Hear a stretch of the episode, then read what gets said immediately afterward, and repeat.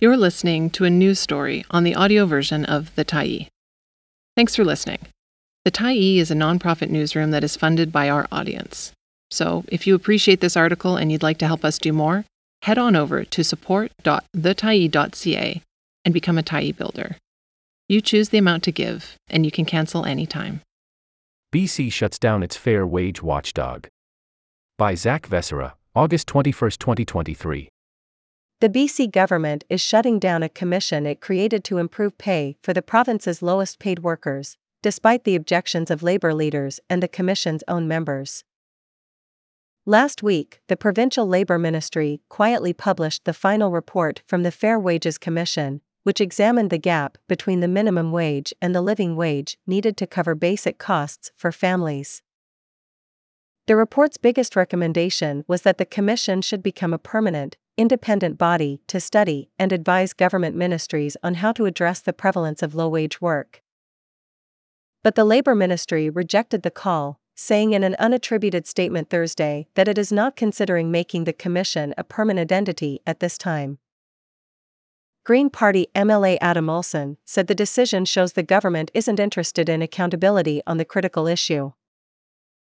What the Fair Wages Commission was supposed to do was to remove the politics and give government the facts on how to make life more affordable, he said. The NDP government established the Fair Wages Commission in 2017 as part of a deal it made with the provincial Green Party to win support to form government. The Commission was given three tasks charting a path to increasing the minimum wage to $15 an hour, as the NDP had promised, making recommendations around workers who don't get the minimum wage, such as some farm workers, and advising government on narrowing the large gap between the minimum wage and the salary people need to live in BC. But some groups, including the BC Federation of Labour, argued the Commission should become a permanent fixture to study and advise on the prevalence of low wage work and advise government on how to make life more affordable. Commissioner Danielle Van Jaarsveld agreed. When you're thinking about the living wage, it's related to a lot of different policy questions, Van Jaarsveld said, naming the cost of housing, transportation, and the prevalence of gig and contracted work as examples. I think the pandemic really highlighted cost of living pressures for various parts of the workforce, said Van Jaarsveld, a professor at the University of British Columbia's Sauder School of Business. And I think having a permanent commission in place allows us to not only ask difficult questions, but also think carefully about what types of policies can help support low wage earners and address some of the questions that the future of work is presenting to governments. The concept of a living wage, Van Jaarsveld said, arguably goes back to ancient Greece, where Plato and Aristotle argued households must be self sustaining. In BC, the Canadian Centre for Policy Alternatives has calculated and published data on the living wage since 2008. The center bases that wage on what two working people with two children would need to make to afford housing, food, transportation, childcare, and other basic expenses. In 2022, it calculated living wage for Metro Vancouver was $24.08 an hour, a record, and more than 40% above the current minimum wage of $16.75. Anastasia French, the manager of living wages for BC, said that reflects the mounting cost of living and especially the cost of housing, which has grown even faster. French had long awaited the publication of the Commission's third report, which has been in the works since 2018. Van Jaarsveld said it was repeatedly delayed, first by the COVID 19 pandemic and then by high inflation rates that dramatically changed the living wage. French said she understands those delays, but wishes the report had come out earlier. It feels like a bit of a missed opportunity to develop plans, to figure out what we're actually going to do to help low wage workers make ends meet, French said. Iglika Ivanova, a senior economist with the CCPA, said the Commission's report does an excellent job of examining the concept of a living wage. But she says she wishes it also included stronger recommendations about reducing the gap between the living wage and the minimum wage, either by suggesting the minimum wage be hiked or proposing specific measures to reduce costs. The Commission's first recommendation was to make itself a permanent body. Its second was to eliminate exemptions for certain workers who do not receive the minimum wage, like farm workers who are paid a piece rate. Its third recommendation was to continue reviewing funding for a government oversight group that enforces provincial employment rules.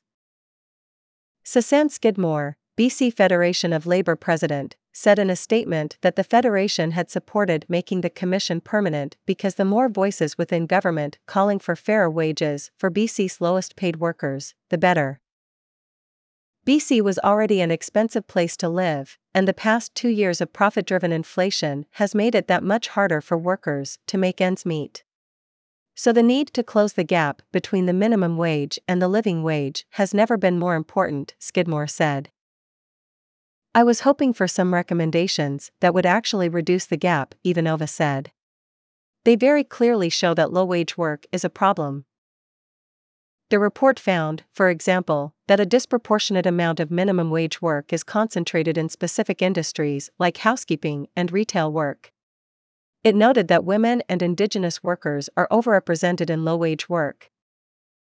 And it noted that low wage work is an issue far beyond urban centers like Metro Vancouver and Greater Victoria.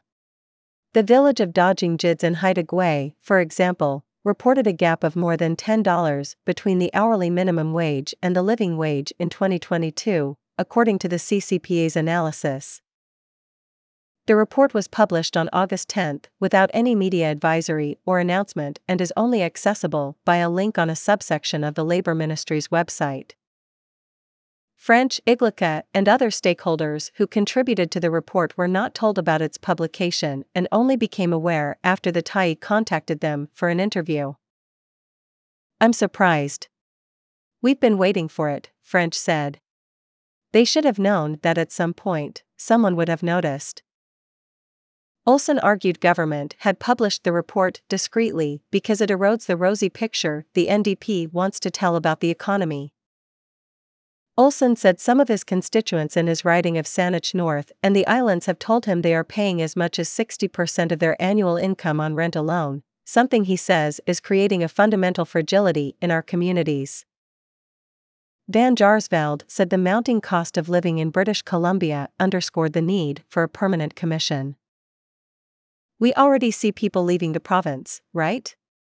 That's a cost for employers. That's a cost for communities. That's a cost for the province, Van Jaarsveld said. I see it as a great responsibility for the government, but also for employers, to think about how to get this right. Thanks for stopping by the Tyee today. Anytime you're in the mood to listen to important stories written well, we'll be here. And if you'd like to keep independent media going strong, head over to thetyee.ca and click on the Support Us button to pitch in. Finally, big, big thank you to all of our Tyee builders who made this story possible.